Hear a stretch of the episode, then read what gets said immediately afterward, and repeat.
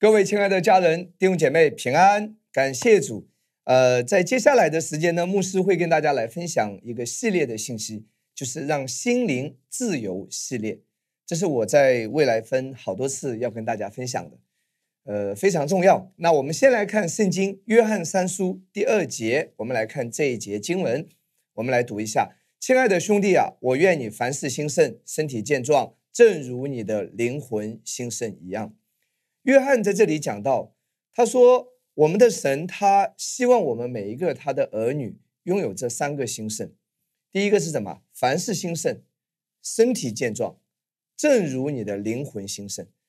所以这里讲到三个兴盛，是神对我们每个人的心意，也是我们活在这个地上啊，借着我们的耶稣为我们已经死在十字架上，他已经完工了，已经为我们赢得了这一切。我们在地上要活出来的，神希望我们能够活出这一节的圣经。活出这个应许，凡事兴盛包含什么呢？就是你生活的很多层面啊，你的家庭、你的婚姻、你的人际关系、你的事业、你的工作啊，你在社会上的方方面面各个方面，凡事上帝要他什么兴盛，身体健壮。当然，这里指的就是我们的身体健康。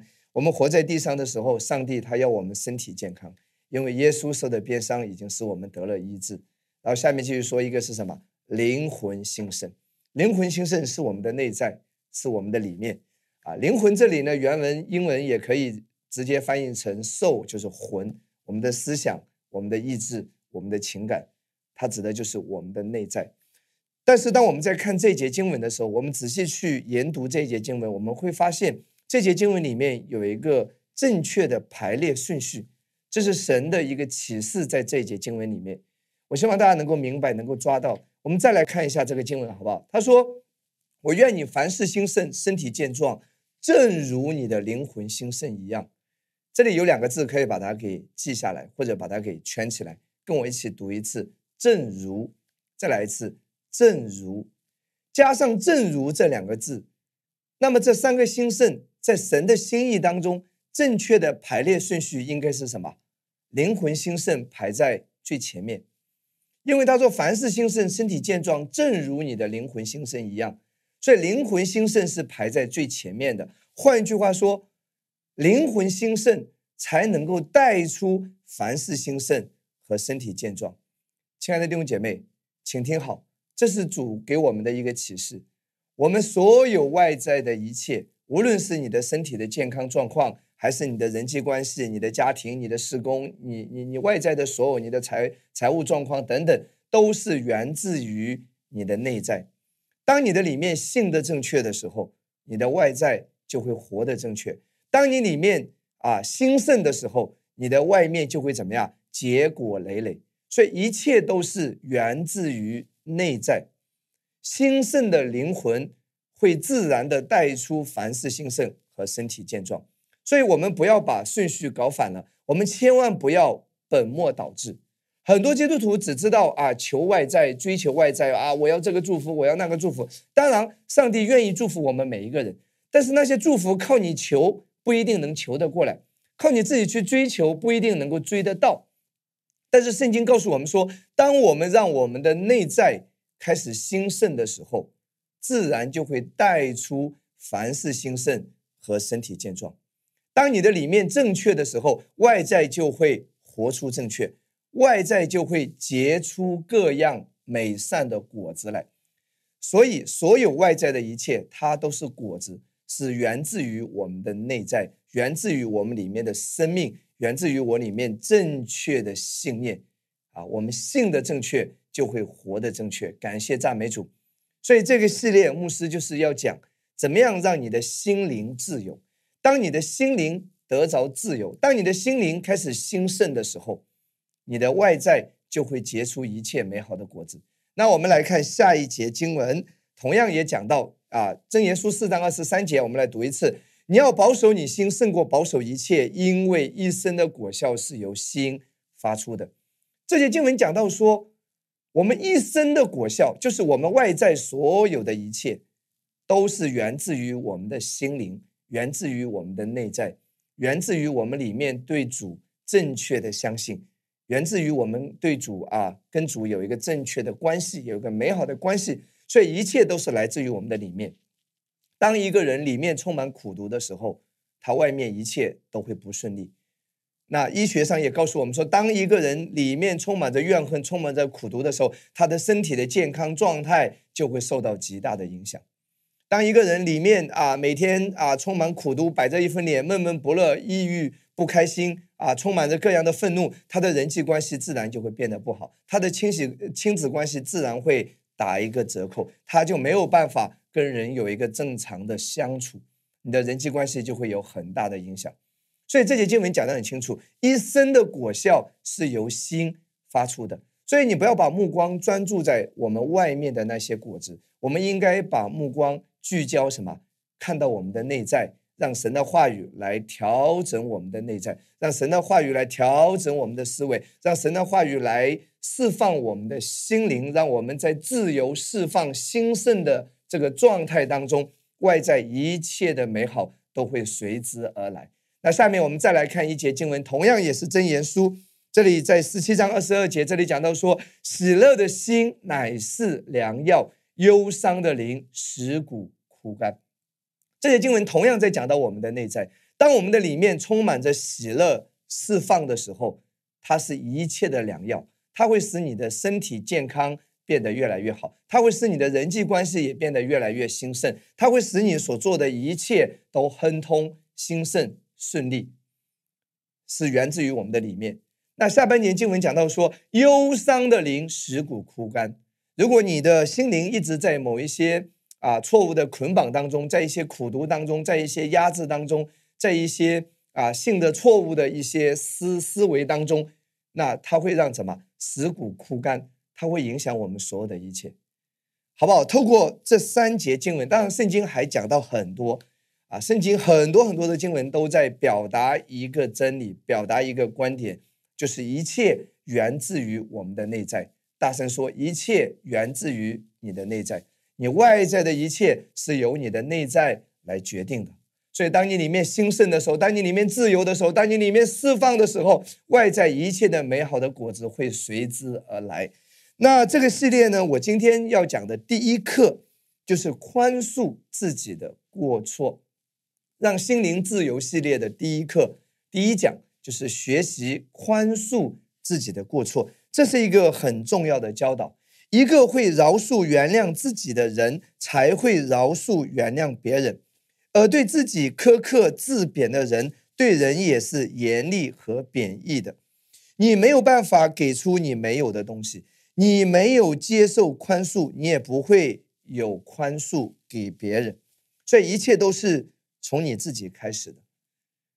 我们常常说我们要原谅别人，其实你能够原谅别人，是因为你先接受了来自主的原谅，你接受了主无条件的宽恕和原谅，你自然就有力量，就能够活出来去原谅别人，去饶恕别人。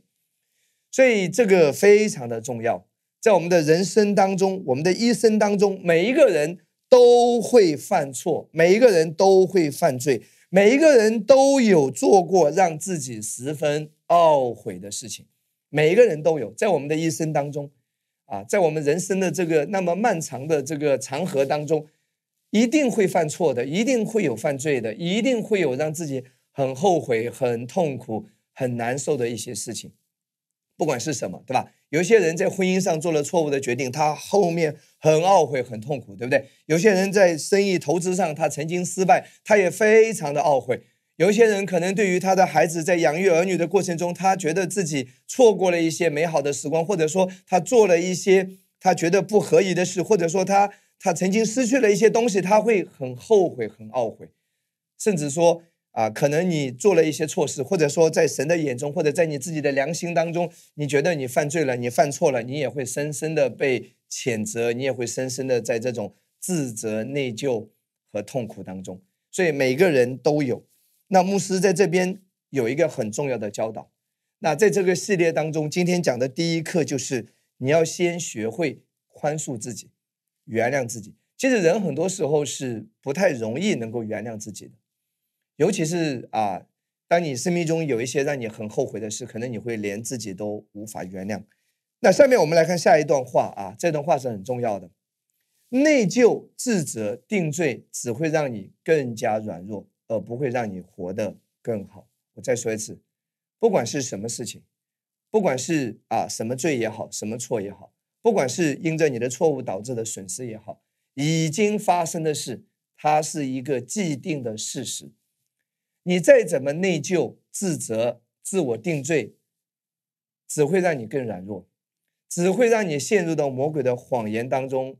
无法走出来，只会让你越来越挣扎，只会让你越来越忧郁，只会让你越来越没有力量，只会把你越来越带向负面。他从来都不会让你活得更好。亲爱的弟兄姐妹，撒旦，我们常常说魔鬼，另外一个名字是什么？是撒旦。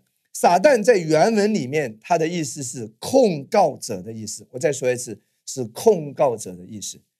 我们常常教导说，我们要正确的来认识神，但是同时我们也要来认识什么魔鬼的属性，知己知彼啊，百战不殆，对不对？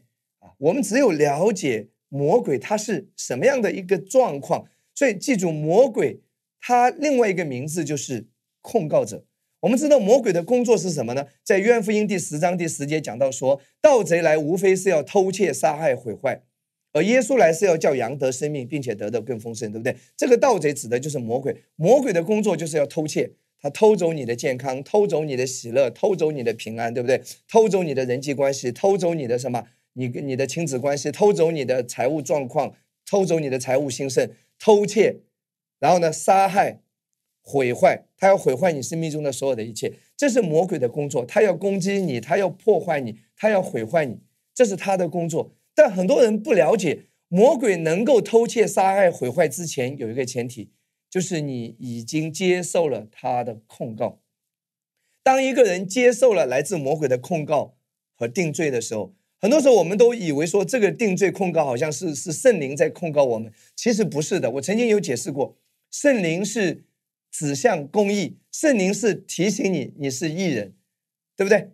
圣灵是为耶稣的王宫来做见证的，圣灵是要来荣耀耶稣的，所以圣灵不是控告你的，亲爱的弟兄姐妹，里面控告你的那个声音，说你这个人这么垃圾，这么差，你无药可救，你不如死了算了啊！你的罪很重，上帝不会赦免你，你这样的人，你这样的人渣，你这样的垃圾，给你这种思想的不是圣灵。我再说一次，不是圣灵，给你这种思想的只有一个，来自谁？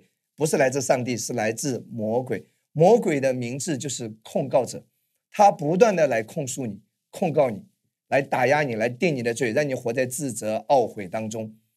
然后接下来，他就可以在你生命中偷窃、杀害、毁坏。他要偷走你的喜乐。当一个人活在自我定罪、控告里面的时候，他就没有喜乐。他要偷走你的平安，你就没有平安了。你每天活在恐惧当中，你担心上帝要惩罚你，你担心会出车祸，你担心会出这个事、出那个事。魔鬼会告诉你说：“你这个人罪这么重，上帝一定会来管教你的，你一定会出事的啊！上帝一定会来惩罚你的，你就会失去喜乐，失去平安，最后你的身体也失去了健康，你也失去了什么？”美好的人际关系，你每一天闷闷不乐，你活在忧郁当中，然后你自我封闭，你做什么事情都无精打采，都提不起精神，你也没有办法更好的服侍神，你没有办法更好的来跟随耶稣，你也没有办法更好的来祷告敬拜，因为当你一闭上眼睛在祷告在敬拜的时候，控告的声音就进来了，他告诉你这个罪人，你的罪很重啊，你曾经做了什么啊？你上个礼拜还做了什么？你有这个问题，你有那个问题，所以请听好，魔鬼他首先是控告你。当你成功的接受了来自他的控告的时候，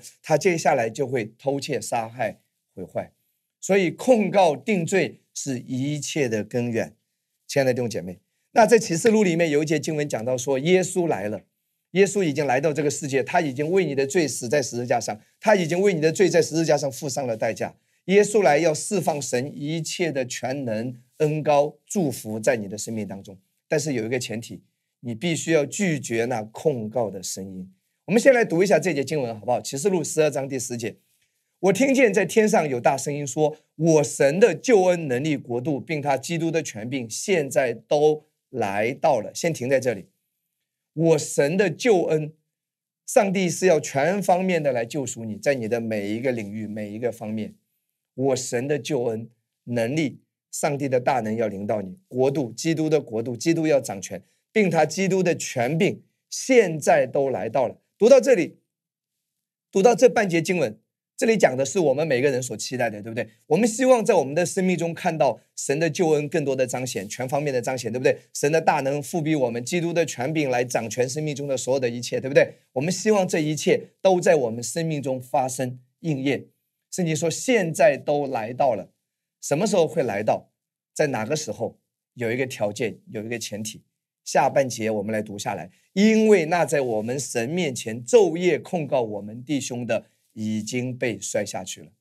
在有一种情况下，神的这一切的救恩能力、国度和权柄会彰显，就是当你拒绝魔鬼控告的声音的时候，当你不再接受那一个控告和定罪的时候，当你不再活在自我责备当中的时候，上帝的救恩能力、国度和权柄就能够彰显。永远不要接受控告的声音。我再说一次，控告、定罪、自责只会让你更加的下沉，只会让你更加的软弱。这是魔鬼在你生命中的轨迹。不管你做了什么，已经发生的事，你再控告、定罪、自责，都于事无补，都不能改变现状，只会让你陷得越深，只会让你越糟糕，只会让魔鬼更加容易来得着你，来攻击你。任何时候都不要接受控告。你可以在错误中有学习，你可以在错误中有悔改，但你永远不接受控告、定罪的声音，永永远不接受自我定罪、自责，那是仇敌的谎言来的。所以，当控告被挪去的时候，上帝的这一切的大能就开始在你生命中运行。我们继续来看罗马书第八章三十三到三十四节，保罗在这里讲得很清楚。他说：“谁能控告神所拣选的人呢？有神称他们为义了。”亲爱的弟兄姐妹，今天你在神的眼中你是公义的，永远都不会再失去了。你不是靠你的行为得到这个公义的身份，也不会因为你的行为而失去它。它是一个赏赐，是一个礼物。圣经说是一个永远的身份，是一个永义，是永远的，不会改变的。所以今天没有人能够控告你，没有任何的撒旦、邪灵啊、魔鬼的声音能够再控告你，能够再定你的罪。耶稣的宝血已经洗净了你，他看你是什么洁白的，是完全公义和圣洁的。和耶稣一样的公义圣洁。三十三节说：“谁能控告神所拣选的人呢？有神称他们为义了。”三十四节：“谁能定他们的罪呢？有基督耶稣已经死了，而且从死里复活，现今在神的右边，也替我们祈求。感谢赞美主。所以圣经讲得很清楚：今天因着耶稣的救赎，没有任何声音能够再控告我们。今天因着耶稣的救赎，我们永远不接受定罪。”因着耶稣的救赎，我们永远也不要自我责备、自我定罪，非常重要。那讲到这里，可能有人会提到说：“牧师啊，这个人犯了那么多的错啊，他要悔改啊，他要悔改啊。”对，是要悔改。过去我们有一个错误的教导，我们认为啊，自我定罪好像就是一种懊悔，我们把这种自我责罚、自我定罪，把它认为好像是圣灵的声音。好像是神要我们悔改，好像是一种悔改的表现，其实不是是的，亲爱的弟兄姐妹。等一下我会用圣经来告诉你。那我们先来解释一下什么叫悔改。悔改英文是 repent，啊，希腊文是 metanoia，心思意念的转变。我再说一次，什么是悔改？悔改是心思意念的转变。心思意念转变转向哪里呢？转向基督十字架上的王宫，转向基督。啊，当我们心思意念转变，开始转向基督、聚焦基督的时候，这就是悔改。自我责罚、处罚、内疚都不是悔改，而是自义。今天我们活在新约之下，无论你有什么样的错，如果你一直活在自责、自我处罚、内疚当中，其实这是一种自义，因为你尝试着你的罪债让自己来承担，对不对？你尝试着让自己来承担一切罪和罪的后果。而不是让耶稣承担，这叫什么？这叫自义。下面我会让大家来看一个圣经的例子，好不好？犹大，来看马太福音二十七章第三节。这时候卖耶稣的犹大看见耶稣已经定了罪，就后悔。其实后悔也不是悔改，明白吗？很多人认为说啊，我好后悔啊。其实后悔不是悔改，把那三十块钱拿回来给祭司长和长老说，我卖了无辜之人的血是有罪了。他们说那与我们有什么相干呢？你自己承担吧。注意哦。犹大他非常的自责、内疚、懊悔，然后他自己承担了这一切，他痛苦的要死，他恨他自己。你可以想象一下，当时犹大，我恨死自己了，我怎么能做这样的事情呢？啊，我真的该死啊！你你可以想象一下，犹大一定是把他的头往墙上撞了，对不对？犹大一定是很后悔、很内疚、很自责。但记住，这不是悔改，而相反，犹大这是什么？自义。其实他只要再等几个小时，当耶稣被挂在十字架上，他来到耶稣的面前，他所有的罪由耶稣来承担的话，犹大也可以得救。但犹大等不了了，犹大他决定让自己来承担一切罪和罪的后果，所以他自己承担了。第五节，犹大自责内疚、后悔的不得了的时候，犹大就把那银钱丢在店里，出去吊死了。所以，请听好，所以当你在自责内疚啊，其实你过于活在这种状态当中的时候，亲爱的弟兄姐妹，这不是谦卑，这不是悔改，这反而是什么？是自义。因为你尝试着你所有的罪让自己来承担，所以魔鬼他喜欢你活在自义当中。当你越自责的时候，魔鬼就可以紧紧的抓住你，你就没有平安，没有喜乐，你最后也没有健康，一切都不能够被被反转，你就活在魔鬼的谎言当中，他就可以偷窃、杀害、毁坏。所以这不是悔改。我再说一次，真正的悔改是心思意念转变，转向基督，转向他十字架上的王宫。接受基督流的血洗净你的罪，接受基督已经担当了你的罪，他把他的公义赐给了你。主啊，我是个罪人，主啊，我犯很多的错，主啊，这些这些都是罪，这些都是错。但主啊，我不愿意自己承担我的罪和我的罪债。主啊，这一切由你来承担。主啊，我转向基督。主啊，我来到你的面前，宣告在基督里我是公义的。亲爱的弟兄姐妹，这是最谦卑的表现，这是在荣耀耶稣。其实，当你宣告在基督里你是公义的时候，这是天父最喜悦的，因为你在荣耀耶稣十字架上的工作，你是把当得的荣耀都归给耶稣，而不是活在自责。活在自责里面就是一种自义，你尝试着由自己来承担，那就是落入到魔鬼的谎言当中。感谢赞美主。我们来看诗篇五十一篇第七节，我们看一下大卫啊，大卫其实犯的罪比我们一般的人都要严重。大卫是什么？杀人夫，对不对？夺人妻，对不对？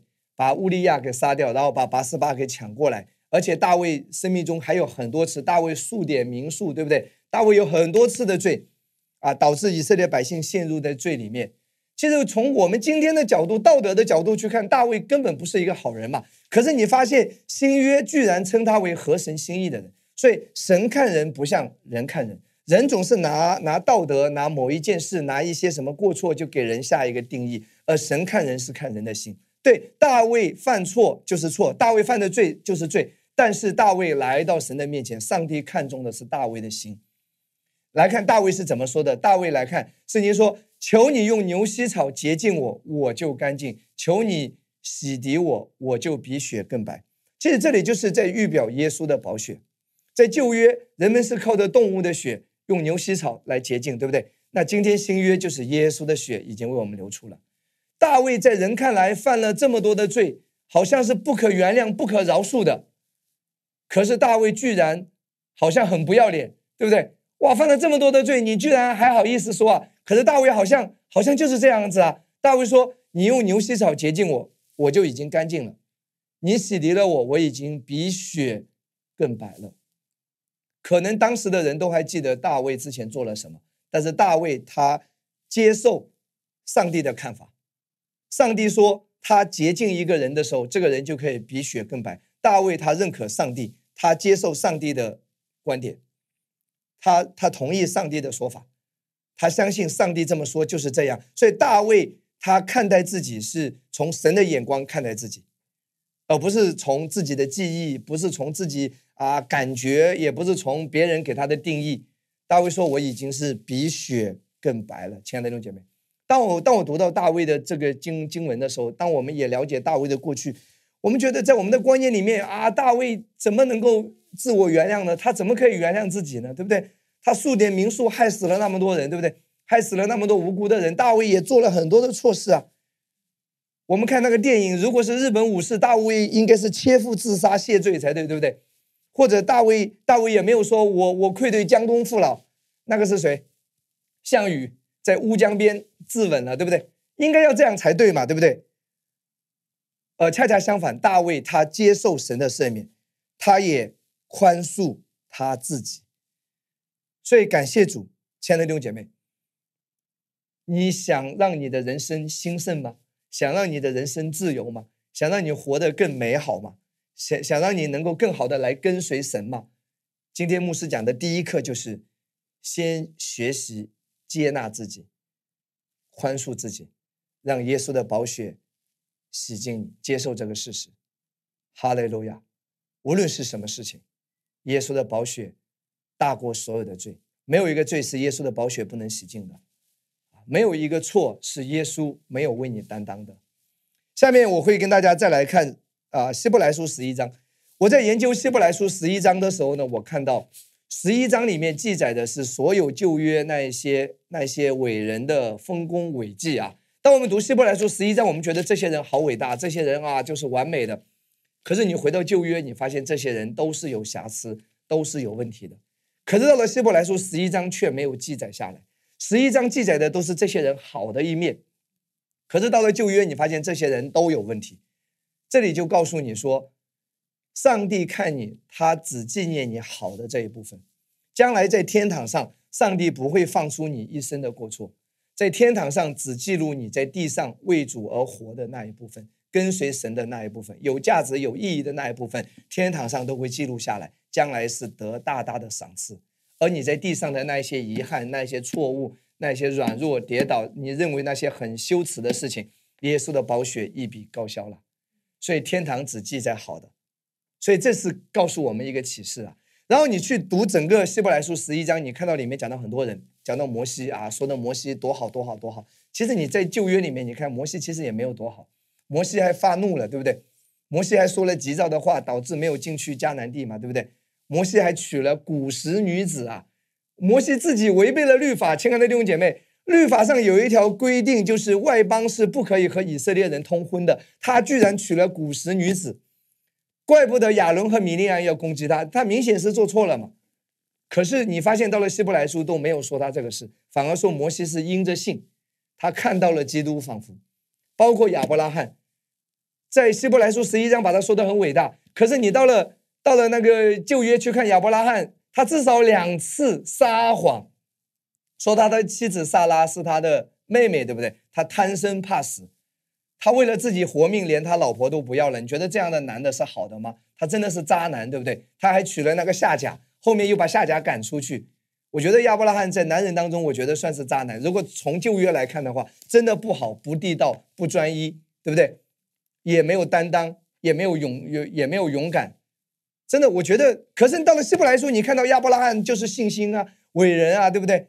甚至希伯来书也提到了萨拉，可是你读到那个圣经创世纪的时候，萨拉他其实是不相信哎，因为那个天使对他说明年你要生一个孩子，萨拉在帐篷在帐篷里偷偷的发笑，其实他是根本是怀疑是不信的，可是到了希伯来书就没有说他不信和怀疑，而说他是因着信接受了神的应许。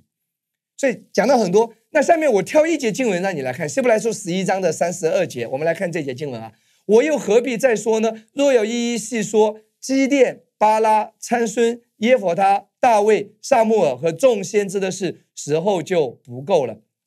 讲到信心伟人排行榜的时候，讲了很多很多。这里提到一个人是谁？基甸。这里带了一笔关于基甸的故事。其实你去读四世纪。基甸前面是很软弱的一个人，躲在酒这酒榨里面，吓得瑟瑟发抖，躲避米甸人，所以他根本不是一个勇士，也不是一个信心伟人。可是圣经这里没有说基甸胆小躲在酒榨里，没有这么讲，对不对？甚至基甸晚年的时候造了一个以佛德，让以色列人陷在罪里，让以色列人去拜那个以佛德了。可是这里也没有提到，这里记载的都是基甸的丰功伟业。说他是信心的伟人，是好人，说明什么？说明耶稣的宝血已经洁净了，已经遮盖了你的人生。不管有多少次的失败，有多少次的挫折，有多少次的软弱，耶稣的宝血都洁净你了，好不好？接纳自己，宽恕自己。这里提到一个人巴拉，巴拉可能你不熟悉，但我说另外一个人你一定知道，叫底波拉。其实上帝起先是呼召巴拉去。去带领以色列百姓去征战得胜的神已经应许他了。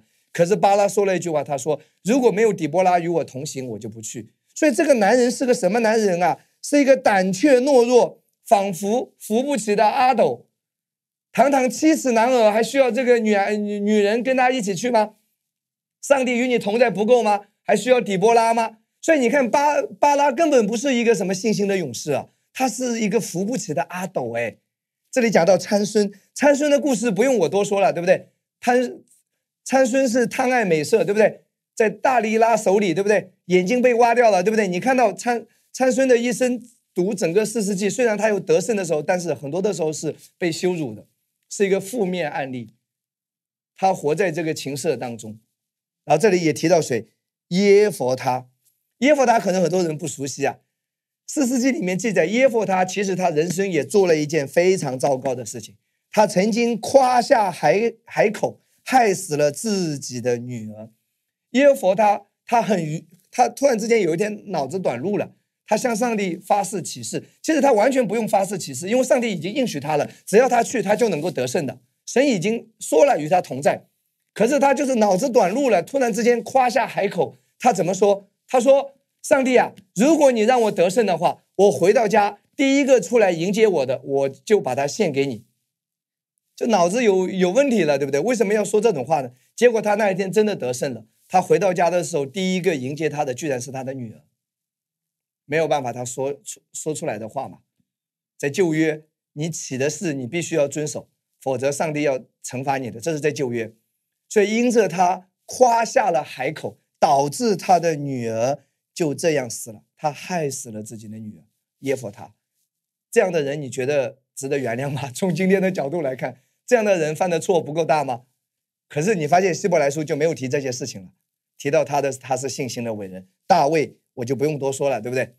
萨穆尔，其实你去读《萨穆尔记》啊，萨穆尔的两个儿子也是败类啊。萨穆尔有严重的家庭教育问题啊。萨穆尔自己是一个伟大的先知，但是他四公很伟大，但是他的家庭，他的两个儿子，圣经说他两个儿子在耶和华面前是恶人，是跟以利的两个儿子是差不多的，所以他家庭教育严重失败，就相当于他只知道四公，他后花园起火了。所以他两个孩子养养育的很失败，两个儿子。所以等等，亲爱的弟兄姐妹，可是圣经这里却说，他们都是信心伟人。希伯来书看见他们都是完美的。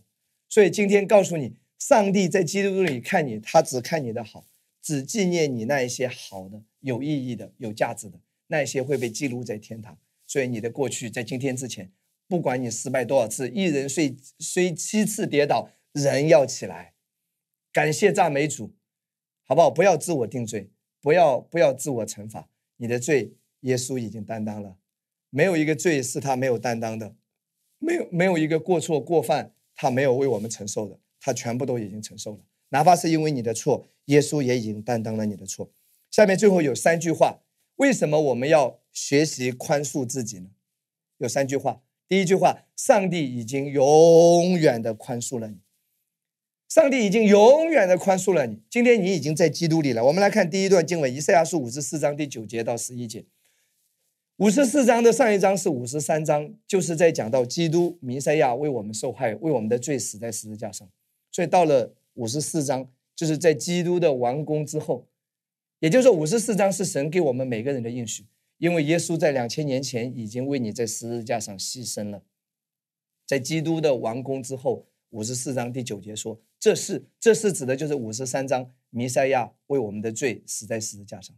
耶稣已经死了，在耶稣已经死了，在这个已经完工的事实之后，这是在我好像挪亚的洪水，我怎样起誓不再是挪亚的洪水漫过遍地，我也照样起誓不再向你发怒，也不斥责你。你记得，上帝今天对你说：今天你在基督里，哪怕你有错，哪怕你有软弱，哎，哪怕你觉得自己很懦弱，哪怕你觉得自己很不好。”哪怕你觉得自己很愚昧，被人骗也好，钱被骗也好，各种失败也好，你永远记得，上帝他已经启示了。其实上帝不需要启示，因为他是神，他说什么就是什么。可是上帝又加上启示，双重保证。他说：“我不再向你发怒。”亲爱的弟兄姐妹，今天上帝在基督里不会再向你发怒，也不斥责你，他不会再斥责你。对你有错，他会纠正你，但他不会再斥责你，他不会再打断你的腿。第十节，大山可以挪开，小山可以迁移，但我的慈爱必不离开你，我平安的约也不迁移。今天上帝的慈爱永远不会离开你，他平安的约也永远不会迁移。这是连续你的耶和华说的，这个应许就是给我们每一个人的。所以不要再自我定罪，他已经原谅了你，他已经饶恕了你，他不再定你的罪，他不再向你发怒，也不再斥责你。十一节，你这受困苦，如果你正正正处在一些困苦当中。哎，十一节抓住这节经文的应许，今天神在对你说话。他说：“你这受困困苦、被风飘荡不得安慰的人呐，不管是什么原因吧，你正在困苦当中，你摇摆不定，你正在很痛苦当中不得安慰的人，上帝要对你说什么呢？我必以彩色安置你的石头，以蓝宝石立定你的根基。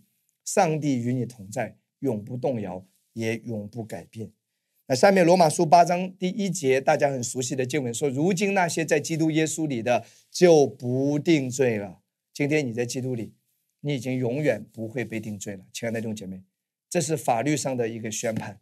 对，你会犯罪，你会有软弱，你会有过错，你会有愚昧，你会走错路，你会跌倒，但是你永远不被定罪。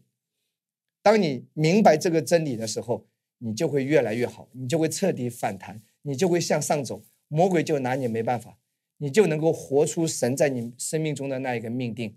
哈利路亚，阿门。第二句话，为什么我们要宽恕自己呢？第一句话，因为上帝已经永远的原谅了你，对不对？第二句话，你要相信恩典之下万事相互效力。不管你投资失败也好，被骗也好，啊，家里出事也好，啊，把很多事情搞砸了，把婚姻搞砸了等等，不管是什么原因了。不要再自责懊悔了，已经发生的事情，你永远还是要相信万事是相互效力的。在什么时候？在恩典之下。当你相信恩典，下面我们先来看一处经文啊，《创世纪》四十五章第四节到第五节，约瑟是怎么安慰他的兄弟们的？约瑟又对他兄弟们说：“请你们进前来。”其实他们兄弟们已经很害怕了。兄弟们他知道自己做错了，其实什么错他们都已经明白了，他们已经很懊悔了。他们一定是后悔的要死啊！当初怎么能把约瑟给卖掉呢？我们怎么能做这种事情呢？恨不得我一头撞死得了！一定是这个这个场景的，你可以想象一下，约瑟怎么安慰他的？他说：“我是你们的兄弟约瑟，就是你们所卖到埃及的。”第五节，不要因为把我卖到这里自忧自恨。圈起来，约瑟知道他的兄弟们活在自责当中。约瑟怎么鼓励他？他说：“虽然这是一个错误。”虽然这是不对的，但是已经发生的事实，你不要因为把我卖到这里自忧自恨。这是神差我在你们以先来，为要保全生命。意思是说，虽然你们的行为是错的，这个错虽然你们已经犯了，但已经发生了，不要再自忧自恨了。你要相信万事相互效力，你要相信是神把我先拆到这里来，要保全大家的生命。弟兄姐妹，多好的思维逻辑，多好的观念！已经发生的事，你就要相信万事相互效力。今天你在恩典下，万事是相互效力的，你就要往好的方向想，不要再自责了。感谢主，虽然你被骗了一点钱，感谢主，上帝保全你，更大的钱没有被骗走。虽然生了一场病，感谢主，上帝保全你，避免了一场更大的病。虽然出了一个小车祸，但上帝保全你，避免了一个更大的车祸。哈利路亚，阿门。我们我们来看罗马书八章二十八节说：“我们晓得万事都相互效力。”这个万事包括什么？不好的事，让你很懊悔的事，曾经一些发生让你让你后悔的不得了的事情，可是已经发生了。但你要相信说，他们是相互效力的，叫爱神的人得益处。新约我们知道，我们爱是因为神先爱我们，对不对？所以什么叫爱神呢？我们也可以理解说，当我接受神的爱，当我相信我是神所最爱的，我是被爱的那一个人的时候，上帝能够让这一切为我效力，使我得益处。感谢赞美主！大卫与拔示巴犯罪，对不对？这是一件让人很很不好的事情，很痛苦的事情。但是万事也相互效力啊，在恩典下。罪在哪里显多，恩典显得更多。上帝赐给他们一个孩子，叫所罗门。也就是，所罗门是大卫跟拔示巴犯罪之后，所生下来的孩子。虽然大卫跟拔示巴犯罪是不好的，但是大卫他一定是明白这个道理，他相信罪在哪里显多，恩典是显更多的。大卫没有再活在内疚自责当中，大卫决定依靠主向前，他相信神能够让一切相互效力，所以上帝赐给他一个儿子是所罗门，成为以色列历史上最有智慧、最有荣耀的一个君王，为神建立了圣殿，对不对？那这是两点啊，两句话。那第三句话是什么呢？你要相信他是一位补还的神，弟兄姐妹，不管投资失败也好。不管是婚姻家庭破裂也好，不管是啊曾经对于孩子你在他生命中失去了很多东西也好，不管是你人生中有什么样的遗憾，但你要相信神是一位补还的神。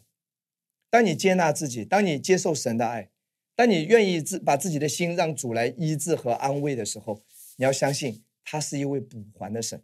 我们来看一节经文啊，《约书》第二章二十五节。约书的背景就是当时以色列人又是背逆上帝、拜偶像，对不对？导致他们被掳，导致他们活在很多的苦难当中，导致他们流离失所，也导致很多的灾害的发生。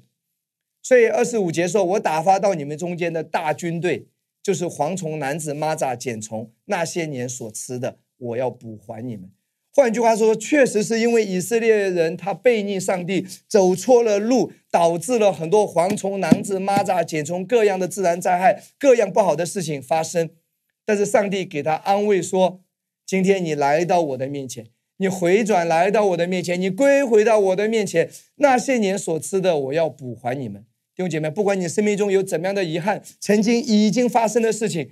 不管是什么，不管是你的错误也好，你的投资失败也好，你的各种乱七八糟的问题也好，但今天你回归来到主的面前，你依靠他的恩典，你来接受他的爱，接受耶稣的宝血来洗净你的一切的罪，也担当了你一切的过错。那么圣经的应许说，那些年所吃的，我要补还你们。上帝是补还的上帝，感谢主，上帝是补还的上帝。所以这是我要讲的第一课。让你的心自由，就是学习宽恕自己，接纳自己，好不好？你是公益的，你是尊贵的，你是天父所最爱的。无论你失去了多少的钱，记住，钱是身外之物，上帝他会补还给你的。你所有失去的，你的名誉也好，你的影响力也好，你失去的所有的一切，你的好的人际关系失去了也好，上帝都能够补还给你。只要你继续的来跟随他，不要放弃。不要接受魔鬼的谎言，刚强起来，振作起来。愿主加添你信心，也加添你力量。愿主释放你的心。哈利路亚！感谢赞美主，奉耶稣的名祝福大家，阿门。